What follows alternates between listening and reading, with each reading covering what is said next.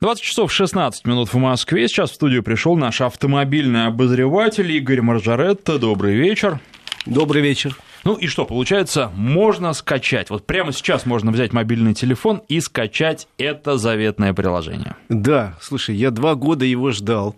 Два года назад во время круглого стола по безопасности тогдашний министр связи Никифоров, даже два с половиной уже, сказал, будет такое классное приложение вот-вот завтра, которое можно будет скачать бесплатно, оно будет связано с порталом госуслуги, и, соответственно, можно будет оформить ДТП быстро, за несколько минут буквально, несколько снимков сделать.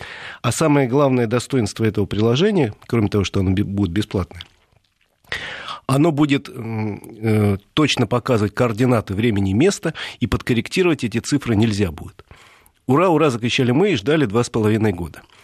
Ну и, наконец, была названа дата несколько месяцев назад, с 1 э, ноября заработает в нескольких российских регионах. Честно говоря, я уже боялся загадывать. И тут сегодня объявили официально совершенно, что такое приложение заработало.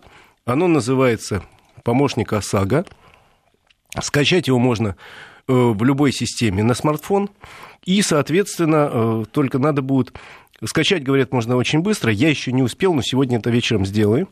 И очень быстро заполнить там несколько граф, потому что связать надо его именно с, с вашим аккаунтом в госуслугах. Вообще госуслуги вещь такая очень хорошая. Сегодня сказали, что 64 миллиона россиян имеют аккаунты. То есть практически каждый второй взрослый человек имеет такой аккаунт, а дальше будет и больше. Э, и, соответственно, дальше вот у вас есть телефон, и если вы попали э, в мелкое ДТП, таких довольно много случается, опять же, сезон такой, можно сказать, день жестянщика у нас каждый день. Э, вот если вы попали в мелкое ДТП, вы можете оформить эту аварию, не дожидаясь прибытия ДПС, потому что ждать можно долго. Я сегодня разговаривал с одной женщиной, которая сказала, что на прошлой неделе они, она попала в мелкую аварию, ДПС они ждали 6 часов в Москве. Так что, если действительно у вас мелкая авария, если она по определению подходит под э, Европротокола, там нужно, чтобы было два автомобиля, э, у обоих были полисы ОСАГО, повреждения только по железу, все люди живы-здоровы, и желательно, чтобы было согласие по поводу того, кто виноват. Желательно, но не обязательно, потому что новые правила позволяют оформить и без согласия, просто оформить надо тот же самый бланк, заполнить бумажный, э, если нет согласия, тогда бумажный бланк, и написать я считаю, что так, второй напишет, я считаю, что так, у нас согласия нет. Но тогда вы можете претендовать только на 100 тысяч рублей покрытие. А если вы воспользуетесь тем самым замечательным приложением помощника ОСАГО, э, все правильно сделаете, э, говорят, что оформление аварии занимает буквально от 10 до 15 минут с помощью вот этого приложения. И тогда, соответственно, пожали руки и разъехались. Э, есть, остался только один бумажный момент. Э, Но говорят, что в следующем году, когда приложение широко распространится по стране, и когда будут э, ликвидированы, наверняка, которые появятся какие-то мелкие недочеты, то тогда и этот бумажный момент уберут. А он сегодня заключается в следующем. Все-таки схему ДТП вы должны нарисовать на бумаге. Надеюсь, у вас есть в автомобиле ну, тот же самый бланк для оформления бумажного европротокола. На нем надо нарисовать примитивным образом, как расположены машины по отношению друг к другу, к домам, там, к улицам, к остановкам, сфотографировать вот эту схему, и вот это все на этом бумажная часть кончается. Э, надеюсь, что будут работать. Большая э, подготовка предшествовала. Как объяснили, это такой пример хорошей государственно-частного партнерства, потому что, с одной стороны, было Минсвязи, которое называется сейчас, по-моему, Министерство цифрового, цифрового развития, кажется, так, да? С другой стороны был Центробанк России, и с третьей стороны Российский союз автостраховщиков. Вот все вместе разрабатывали довольно э, быстро, говорят, его разработали. И вот сегодняшний день заработал в пяти регионах. Москва, Московская область, Санкт-Петербург, Ленинградская область и Татарстан, который присоединился вот буквально на днях. Почему именно пять регионов, задавал я сегодня вопрос главе РСА Игорю Юргенсу. Он объяснил так. Во-первых, в этих пяти регионах наиболее хорошее, качественное покрытие сотовой связью и э, есть практически везде интернет. А для того, чтобы эта схема работала, нужен интернет. Во-вторых, здесь, наверное, сосредоточена чуть ли не половина, в этих пяти регионах, чуть ли не половина всего российского автопарка. Э, и э, плотность мелких аварий самая высокая. В-третьих, все-таки у большинства жителей этих регионов, которые управляют автомобилем, в первую очередь, есть смартфон куда можно скачать эту программу. На кнопочную Nokia, извините, нельзя это сделать. Ну и, в общем, в-четвертых, почему вообще вся эта э, схема затеяна? Во-первых, чтобы людям было удобнее, а во-вторых, это борьба с пробками, потому что львиная доля пробок возникает из-за многочисленных мелких аварий. В Москве, например, э, в серьезный день жестянщика бывает до 2000 мелких аварий. В обычный день примерно 800. И, соответственно, люди сидят и говорят, нет, мы будем ждать ГИБДД, пусть приедут, пусть приедет барин, барин нас рассудит. А барин едет долго, хотя бы потому, что ни в Москве, ни в другом крупном городе не хватает экипажей ДПС для всех мелких аварий, но еще раз говорю, 2000 в день, может быть, в плохой день. Соответственно, а экипажи выезжают в первую очередь на те аварии, где есть пострадавшие. Ну, это логично. И не дай бог погибшие.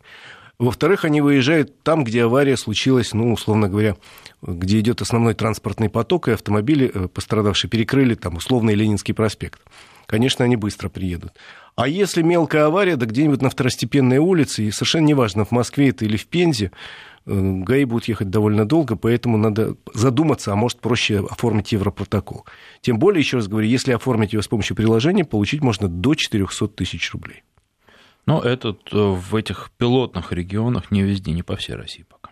Пока нет. По всей России до 100 тысяч рублей, что тоже вполне покрывает большинство мелкого ущерба. В большинстве случаев это покрывает. Вообще, сегодня привели на пресс-конференцию цифру. Оказывается, уже э, почти 60% мелких аварий в России оформляется с помощью европротокола. Еще там 3-4 года назад цифра колебалась в пределах 10-20%. Сейчас уже 60%, это здорово, потому что люди в первую очередь берегут время, да и нервы. Знаешь, когда 5 часов ждешь гаишника, чтобы он приехал, тебя обругал и сказал, а что ты ждешь, а что вот у тебя бумага есть, заполнил бы, давно был бы дома. На самом деле так оно и есть, поэтому сегодняшнюю новость считаю интересной и заслуживающей внимания. Э, сказали следующее. Пять регионов, эти, на них будет идти отработка в таком пилотно-промышленном э, режиме. Уберут мелкие какие-то недочеты, может быть, и, в принципе, подведут первые итоги, видимо, э, в Центробанке в конце первого квартала в Минсвязи. По привычке так по-старому буду называть. И если все нормально, то потихоньку начнут распространять эту, работу этого приложения по другим регионам России. Кстати, очень важный момент. Значит, я назвал пять регионов, где действует схема. Причем э, именно она действует в регионах. То есть неважно, если человек приехал с хабаровским номером, попал в ДТП в Ленинградской области, он имеет полное право, если у него скачано это приложение, пожалуйста, так и оформить. Совершенно не важно. А там э, фотографировать можно прямо через приложение? Конечно, вот. все фотографии через приложение, причем так я, там я понимаю, просто тебе э, система указывает, какие фотографии под каким углом и как сделать. То есть в этом смысле э, я не видел еще нового приложения. Я знаю, как работало приложение, которое называлось... Э, ну вот у РСА было свое приложение ДТП Европротокол. Вот. И, соответственно, там именно такая схема. Здесь наверняка тоже, но, надеюсь, более совершенно. Тем более, что почему так быстро, не надо ничего особенного заполнять, потому что привязана же эта схема э, приложения к твоему аккаунту в госуслугах, то есть фамилия, имя, отчество, паспортные данные, данные автомобиля, в общем, те самые цифры мелкие, которые надо записывать, знаешь, а когда стрессовая ситуация после аварии, как противно вот эти длинные цифры писать. А тут все уже заранее заполнено. Собственно, надо написать буквально э, ситуацию, при, каком, при которой произошло ДТП, время, место и все. Кстати, э, время и место фиксируются и так автоматически. И информация уходит, как раз э, говорят, что на сегодняшний день максимально защищенное приложение, что внести какую-то корректировку и быстро написать, что авария произошла не, не сейчас, а ровно на 18 минут раньше нельзя. Ну что ж, будем надеяться. Я думаю, что сейчас многие уже скачали, многие скачают, когда придут домой, там, где есть Wi-Fi, и посмотрим, как это работает. Конечно, не нужно для этого специально устраивать э, какие-то мелкие аварии, но можно просто запустить это приложение и поизучать его. Да, это неплохо будет. Я думаю, что в ближайшее время э, и в автошколах начнут преподавать. Сейчас в автошколах есть занятия, там, один-два часа по изучению оформления аварий, в том числе по Европротоколу. Это важная часть нашей жизни. Теперь, я надеюсь, будут изучать приложение. Вообще на этой неделе несколько событий произошло, связано именно с ОСАГО. А подожди, давай просто еще раз напомним, как это приложение называется. Называется оно «Помощник ОСАГО». Угу. Берете, скачиваете, оно есть в, в, в любой из двух систем, пожалуйста, заходите, легко скачивайте. Говорят, что на скач... один из, людей, из моих друзей, с кем я уже разговаривал, говорит, я скачал, мне для этого с хорошим интернетом потребовалось целых 12 секунд. Ну, это мелочь, конечно. Я думаю, что и с мобильным интернетом, интернетом это можно скачать. Помощник ОСАГО, все скачиваем, смотрим, как это работает. Да, и еще несколько новостей, связанных с ОСАГО. На этой неделе у нас вступили в силу несколько изменений в закон об ОСАГО, которые были э, приняты депутатом давно, но вступили в силу с этой недели. Я напомню, потому что это достаточно важная вещь. Э, если не помните, речь шла о регрессном иске. Такая есть не очень хорошая штука, не очень приятная, вернее, но необходимая. Дело в том, что если один из виновников аварии, виновник аварии, как выяснилось, находился в нетрезвом состоянии, то потерпевшему по, по ОСАГО выплатит все деньги страховая компания на ремонт. Но потом э, виновнику выкатит регрессный иск. То есть э, ты был пьян, ты не имел права садиться за руль, поэтому, пожалуйста, компенсируй наши затраты. Это логично. Я думаю, тут никаких возражений нет. Эта практика существовала давно, просто теперь добавили к этому списку еще и людей, отказавшихся от медицинского освидетельствования. То есть у нас э, последовательно всех людей, отказывающихся, приравнивают к пьяным. Вспомнишь, сначала значит, сделали такое же ровно наказание, как для пьяного, там лишение прав на два года и 30 тысяч штрафов первый раз. Потом, в случае, там, если погибшие или э, пострадавшие, тоже им будет наказание усилено так же, как пьяным. А теперь вот, если человек отказался от освидетельствования, значит, он признал себя пьяным, и, соответственно, регрессный иск ему прилетит, как птица счастья. Э, то же самое, я имею в виду про, про регрессный иск, касается тех людей, которые, как выяснится, если вдруг выяснится, заведомо внесли неправильные данные при оформлении полиса ОСАГО. Просто есть такие люди, которые там, ну, например, пытаются Э, внести данные э, по мощности двигателя, пока у нас есть коэффициент мощности, или неправильно указать регион, где он живет, пока у нас есть региональный коэффициент. Если будет доказано, что человек все это осмысленно внес э, ошибки, то тогда, соответственно, в случае аварии ему тоже выкатят регрессный иск.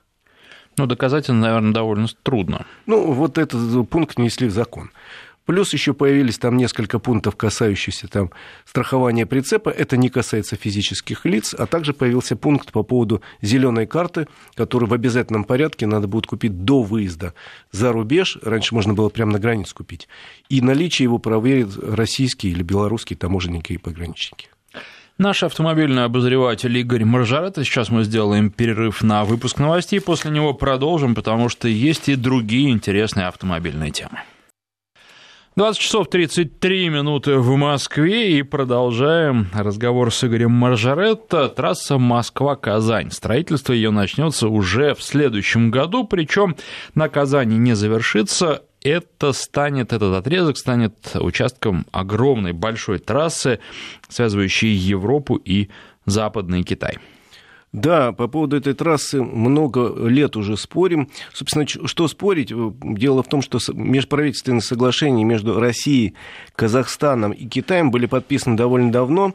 Китай свою часть построил довольно быстро. Казахи частично построили, да практически всю дорогу построили. Э, китайцам помогали на китайские же деньги. И э, сейчас просто идет э, доладка инфраструктуры. Как китайцы помогают, там тоже интересно, кстати. Ну как-то, я тебе могу сказать. Они сказали, да, мы вам поможем строить эту дорогу. Значит, э, мы вам дадим кредит на строительство этой дороги, но на этот кредит вы на, обязаны нанять китайские компании, которые будут строить вот в вашей стране дорогу. Угу. И есть... потом вы его еще должны будете вернуть. Конечно. И чем возвращают в странах, граничащих с Китаем, там бывают разные варианты. Бывает но, в общем, разные... дороги у них неплохие, надо сказать, но при этом а, долги у них тоже хорошие. Да, вот э, российская часть, она строится довольно активно. Российская часть, вот сейчас трасса М11, которая в этом месяце, я думаю, будет окончательно сдана, это часть этой трассы, часть международного коридора Европа-Западный Китай. Э, ЦКАД, который будет сдан полностью через два года, это тоже часть коридора. Вот участок от трассы М11 до трассы М7, ну теперь до трассы М12. И вот сегодня объявили, что э, премьер-министр Дмитрий Медведев уже подписал документ, по которому этой трассе быть. Дело в том, что последние месяцы возникли споры. Вдруг неожиданно. Минфин начал предлагать как считали финансисты, более дешевый вариант строить не новую абсолютно скоростную трассу, а, например, капитально отремонтировать трассу М7 «Волга». Но специалисты им доказывали, что это невозможно. Дело в том, что трасса 7 Волга, как любая исторически возникшая трасса, проходит по населенным пунктам. Я видел цифру 100 населенных пунктов на трассе, и, в принципе, 100 обходов строить будет дороже, чем построить новую трассу в чистом поле. Как сказал один мой знакомый, ну вот есть город, например, Гороховец. Там есть Московская улица, проходящая через весь город. Это и есть трасса М7. Что делать? Город Гороховец переносить или обход ему строить за миллиарды? Поэтому сегодня принято решение, что трасса будет, новая трасса, она будет называться М12 по э, существующей системе маркировки. Будет собственное название, возможно, будет называться, допустим, Сибирь. Потому что и проходить она будет между трассами М7 Волга и М5 Урал. Направление из Москвы, э, отрезок из Москвы уже запроектирован, уже земля выделена, и строительство начнется в начале следующего года. Этот участок э, самый важный, наверное, который ждут многие жители Москвы и Московской области, это э, обход любимым нашим, нашего населенного пункта Балашихи, и обход Ногинска, южный обход, то есть можно будет объехать каким-то образом все эти известные пробки. У меня раньше дача была по этому направлению, я каждый раз с ужасом вспоминаю, как надо было проезжать тяжело по трассе М7. Она сейчас лучше стала, но проезжать все равно тяжело. Дальше дорога пойдет южнее Владимира, в районе города Мурома. И вот этот участок, первый участок, о котором я сказал, будет построен буквально в течение следующего года. Параллельно будет строиться э, трасса, э, будет строиться участок обхода Тольятти, вот в тех местах, то есть трассу начинают строить сразу в нескольких местах. Э, уже готов кусок в Татарстане, в, Башкорста... Э, в Башкирии. Ну и плюс к тому, в следующем году начнут строить участок дальше Канаш-Казань, и последний кусок, который будет строить Владимир Арзамас и Арзамас-Канаш. Если вы хотите, в принципе, сейчас в интернете очень много схем. Можете посмотреть, как будет проходить эта дорога, где будет проходить. Одно могу сказать точно. Дорога будет самой современной, первой категории. Она будет скоростной, будет иметь минимум по две полосы в каждую сторону, разделительные барьеры, естественно, освещение. То есть э, вся дорога будет самой современной. Тысяча километровая протяженность новой дороги, и она будет, естественно, платной потому что на сегодняшний день государство готово выделить э, до 60% от необходимых денег на строительство дороги, примерно 40% уже э, идут переговоры, согласно э, выделять частные инвесторы. Но уже даже сегодня назвали предварительную оценку, что примерно километр будет стоить 2-2,5 рубля, километр этой трассы. И, соответственно, доехать от Москвы до Казани можно будет буквально за 5 часов 5-6 вот это часов. здорово. Э, но это будет стоить примерно там, 2000 рублей. Опять же, по опыту трассы М1, с которой вот сейчас дается, могу сказать, что некоторые говорят, что дорого. Вот сейчас объявили окончательную стоимость всей трассы Москва-Санкт-Петербург. 700 километров примерно скоростной дороги. Еще раз говорю, она будет запущена, вероятно, где-то к концу этого месяца, ну, примерно. 2000 рублей для того, кто едет днем на легковом автомобиле. Много это или мало? Ну, во-первых, эту сумму можно э, резко сократить. Я пошел, купил в свое время транспондер. Не могу сказать, что я каждый день езжу по платным дорогам, но деньги на нем лежат и не сгорают. Э, можно деньги подкладывать. Он у меня лежит в автомобиле в бардачке. А 2000 рублей это с транспондером или без? Это без. Это если ты едешь в лоб, что называется, днем. Потому что некоторые участки позволяют ехать ночью дешевле, ну а стоимость проезда на, с транспондером той же самой трассы составит примерно э, от 1400 до 1600 рублей. То есть достаточно серьезную скидку можно получить. Треть цены можно сэкономить. Дальше. Если вам не нравится платить эти деньги, да ради бога, рядом есть трасса М10 России. Ведь э, вот что новая М12, которую начнут строить, что вот М11, это же совершенно новая дорога, скоростная, Рядом есть старая дорога, она, кстати, в очень неплохом состоянии. Пожалуйста, можете выбрать эту дорогу. Нет, ну, здесь, на самом деле, если считать, то получается не так дорого. Надо, конечно, добавить сюда бензин, но, опять же, с чем сравнивать? Либо с Сапсаном, да, а, либо сравнивать с самолетом, если да. брать и Петербург, и Казань, и тогда получается не так уж и дорого. Особенно если учесть, Берем Саша, стоимость проезда по платной дороге плюс бензин, но это, наверное, где-то до Петербурга полтора бака. Вот я ездил на, в, э, на майские месяцы, э, в смысле, на майские праздники по дороге М11, еще большой кусок был не готов, но по платной дороге. Но смотри, нас же ехало 4 человека, соответственно, если бы 4 билета на Сапсан – то это было бы минимальный билет сейчас стоит на Сапсан около 4000 рублей. То есть, в общем, получается, что это, ну, если брать, например, Казань, да, и 5 часов в пути, это серьезная конкуренция даже с самолетом, потому что э, на самолете понятно, что лететь существенно быстрее, но вы в аэропорт должны приезжать заранее, потом вам нужно добраться до аэропорта, потом, когда вы прилетаете, вам нужно добраться из аэропорта. В общем, все это по времени получается сравнимо с тем, что вы будете конечно. ехать на Плюс автомобиле. Любая скоростная дорога, она, конечно, проходит в обход всех крупных населенных пунктов.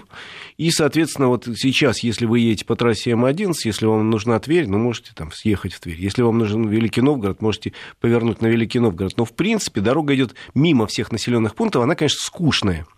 Я, э, когда впервые там ездил по платным дорогам, допустим, во Франции или в Америке, ужасно скучно. Едешь, она, как правило, прямая, идет по ненаселенным местам, где, где вы замки, где вы там э, какие-то виноградники Луары. Не видно, в лучшем случае щиты справа-слева. То же самое и у нас.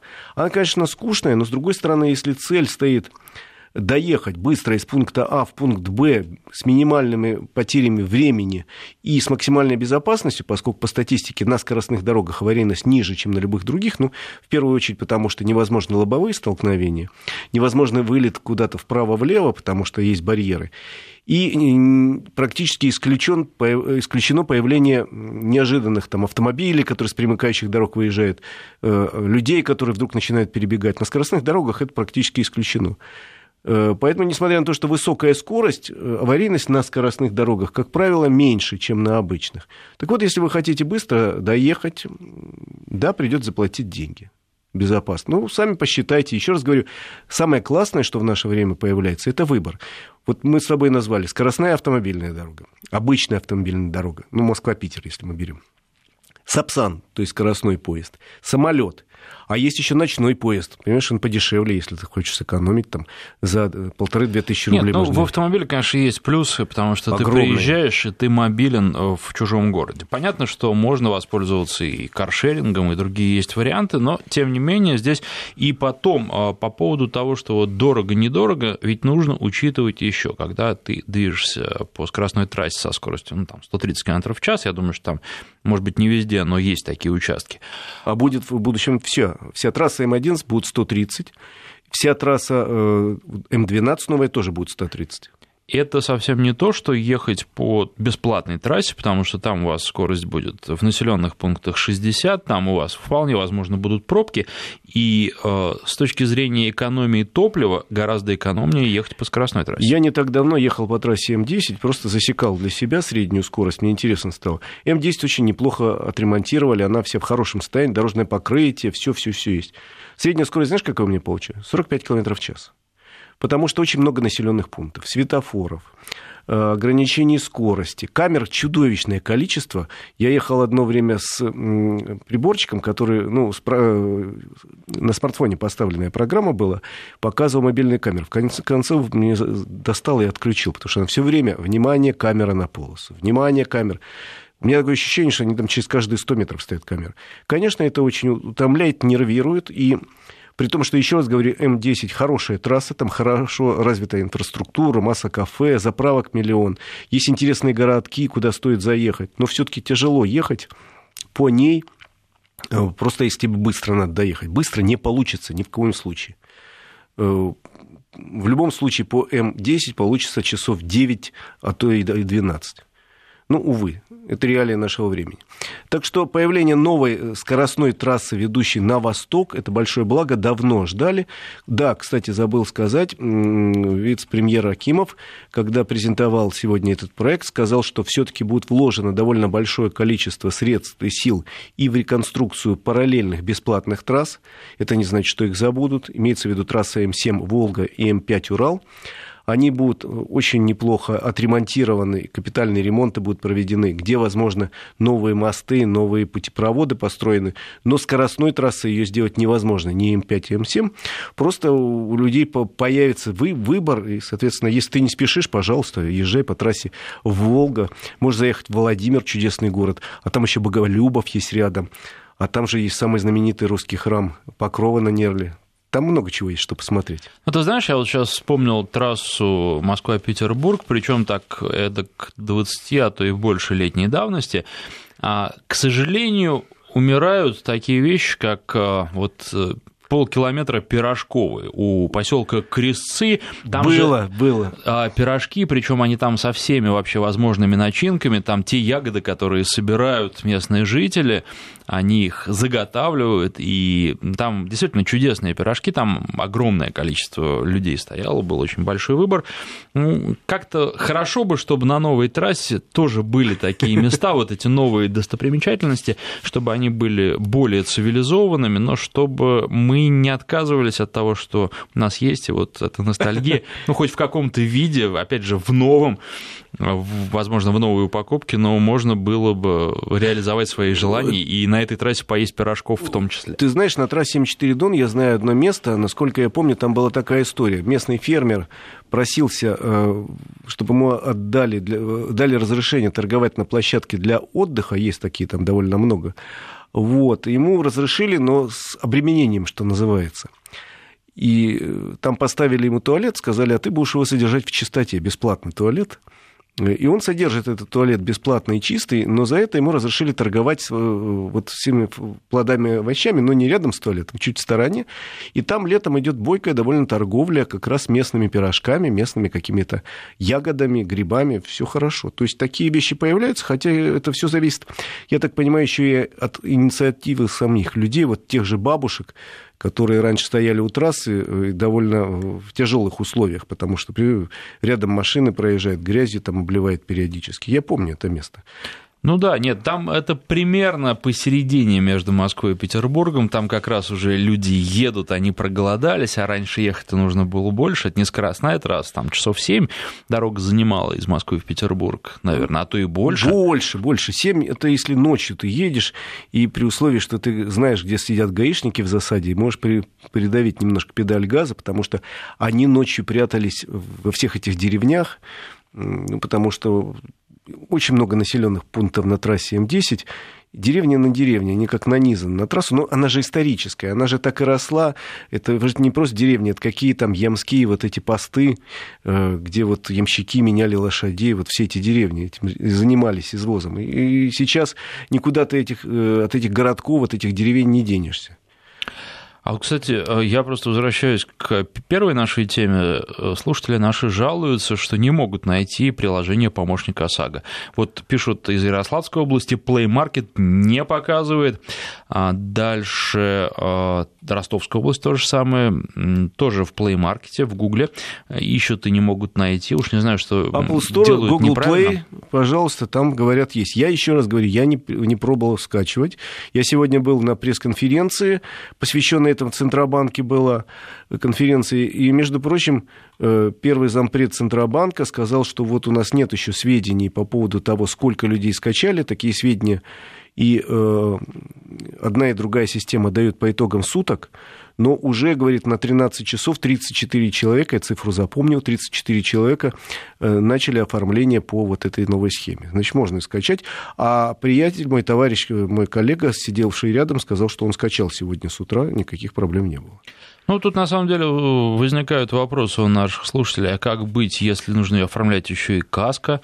А вот. Вы знаете, вот э, по поводу каска был задан вопрос, и вопрос очень интересный, как говорят. Дело в том, что вот это новое приложение, помощник ОСАГО, в принципе, оно построено на новой IT-платформе, которую активно разрабатывали и наш Минсвязи, я же говорю, Центробанк, и РСА. И планируется с следующего года на базе этой IT-платформы развернуть много каких функций, в том числе э, видимо, там, в течение следующего года можно будет с помощью вот этого приложения, между прочим, и купить полис ОСАГО, а через какое-то время там же можно будет на этой же платформе оформить ДТП и по КАСКО. То есть это вопрос времени и вопрос удобства. Понятно, что мы переходим в некий цифровой век, когда на одной платформе появляется много возможностей. И э, если наши российские компании не успеют тут за мировым прогрессом, то э, в 2021 году, оказывается, я этого не знал, к нам э, по закону который, и по соглашению с ВТО, который подписала Россия, приходят филиалы крупнейших западных страховых компаний, международных страховых компаний они тоже работают в этом направлении, и это большой бизнес.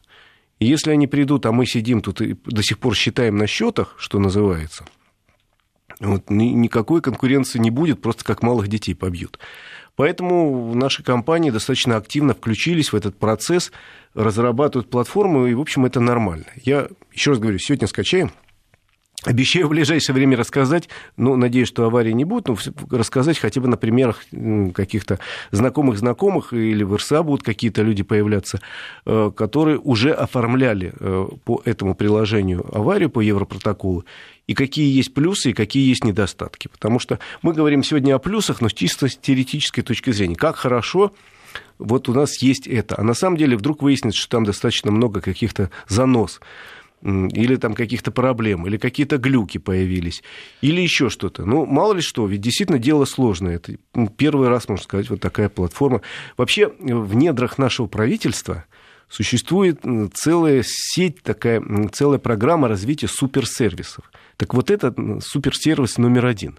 Вопрос, почему суперсервис? Говорят, ну потому что на его базе планируется развитие многих вещей. Вот я же говорю там, и про каско. Вот, ну, кстати, на самом деле наши слушатели поясняют. Нашли. Нашли. нашли. Есть помощник ОСАГО. Просто он пока не в топе только что приложение появилось, и для того, Сегодня чтобы его найти, нужно заработало. пролистать просто подальше, посмотреть, там ниже будет оно, все и в Гугле нашли, и в Apple Store нашли, все в порядке. Теперь разбираются, смотрят, там уже а, полисы сканируют. И, кстати, вот здесь есть еще один вопрос, а если машина не принадлежит э, водителю, тоже как делать? И еще один вопрос, а оба должны, э, человека, попавшие в ДТП, оба участника ДТП, работать с этим приложением, или достаточно одного? Идеальный вариант, когда у обоих есть, но, в принципе, как сегодня объяснили на пресс-конференции, достаточно одного. Просто дважды придется заполнить все это по очереди. Один заполнил, подтвердил, Второй зашел в тот же смартфон, заполнил, подтвердил. Там же у каждого в госуслугах есть своя электронная подпись. Она нужна. Электронная подпись это не значит, что вы должны по экрану чем чиркать острым предметом смартфона. Нет, это просто нажал на кнопку «Согласен». И все. Ну, еще один комментарий нашего слушателя Алексея по поводу дороги из Москвы в Петербург и обратно. Пишет, что вообще сама дорога э, супер. Единственная проблема то, что очень мало заправок на ней пока. А, и в районе Твери 60 километров обычной дороги. Вот Значит, смотрите, э, дорога проходит по безлюдным местам. Ее специально так и строили. И любая скоростная дорога, она проходит в обход э, крупных городов. Участки сдаются поэтапно. Насколько я знаю, на участке от Твери до Санкт-Петербурга сейчас довольно много заправок контейнерах временного типа. Одна из крупнейших наших компаний поставила. Там всего по два пистолета. Я просто ездил по этой дороге, смотрел. Но в этом году планируется запустить, по-моему, штук 6, вот я врать не буду, больших многофункциональных зон, и они будут появляться с каждым годом все больше и больше. Это что касается заправок. И то, то же самое касается и ресторанов, поскольку вот на участке от Твери до Питера я, вот когда проезжал летом, был только один ресторан. Сейчас, и говорят, два. А их будет больше. Площадок для отдыха много, а вот заправок мало, а ресторанов еще меньше. Э, что касается обхода Твери, да, его отреставрировали, пока обход Твери старый, но как бы его сделали там частично 90, частично 60, светофор, по-моему, только один остался, так все развязки современные. Новый э, восточный, северо-восточный обход Твери будет строиться через два года, насколько я помню, и он будет скоростной и соединит два вот этих скоростных участка. Пока сделано вот так, ну, это реально, я так понимаю, вопрос просто недостатка финансирования, которое не безгранично. Решили пока на такой схеме сделать, то есть есть участок от Московской кольцевой до обхода Твери скоростной, дальше выезжаете на обход Твери, и там уже ближе э, проезжаете Тверь, и снова начинается скоростной участок, и там, по-моему, почти 500 километров и Питер. Ну и э, мы воспользуемся временем, там дали нам еще по поводу электротранспорта, а, популярного да, да, да. сейчас, ну нельзя просто не сказать а, всякие электросамокаты, скутеры и так далее и тому подобное теперь их э, водители будут тоже жить по правилам. Да, значит, если кто интересуется этой темой, а ей, по-моему, интересуются все, можете посмотреть э, на сайте regulation.gov.ru проект, который Минтранс вывесил для всеобщего обсуждения на ближайшие два месяца. Отношение к этому проекту у разных людей, которых я знаю, разное. Одни считают, что просто констатируется сегодняшняя ситуация и все. Другие говорят, что нет, это шаг вперед. Речь идет вот о чем, что вводится новый термин СИМ, средство индивидуальной мобильности, к которому относятся сейчас все, что катается, начиная от роликовых коньков и кончая там электросамокатов. Я, велосипеды все-таки существуют в правилах дорожного движения. Остальные вот эти новые средства мобильности, они пока отсутствовали, за исключением обычного самоката, про который говорят, так он же пешеход. Ну, это наши правила, так говорят. Теперь задача э, такая. Вводится новый термин, и, соответственно, появляется разграничение. Пока очень условно в этих правилах, э, в проекте прописано все, но, в принципе, я так понимаю, за основу брали э, немецкие правила дорожного движения, которые изменены были как раз в этом году. И э, появляется запрет для тяжелых вот этих самых электросамокатов, которые могут разогнаться до 60 км в час, вообще появляться на улицах.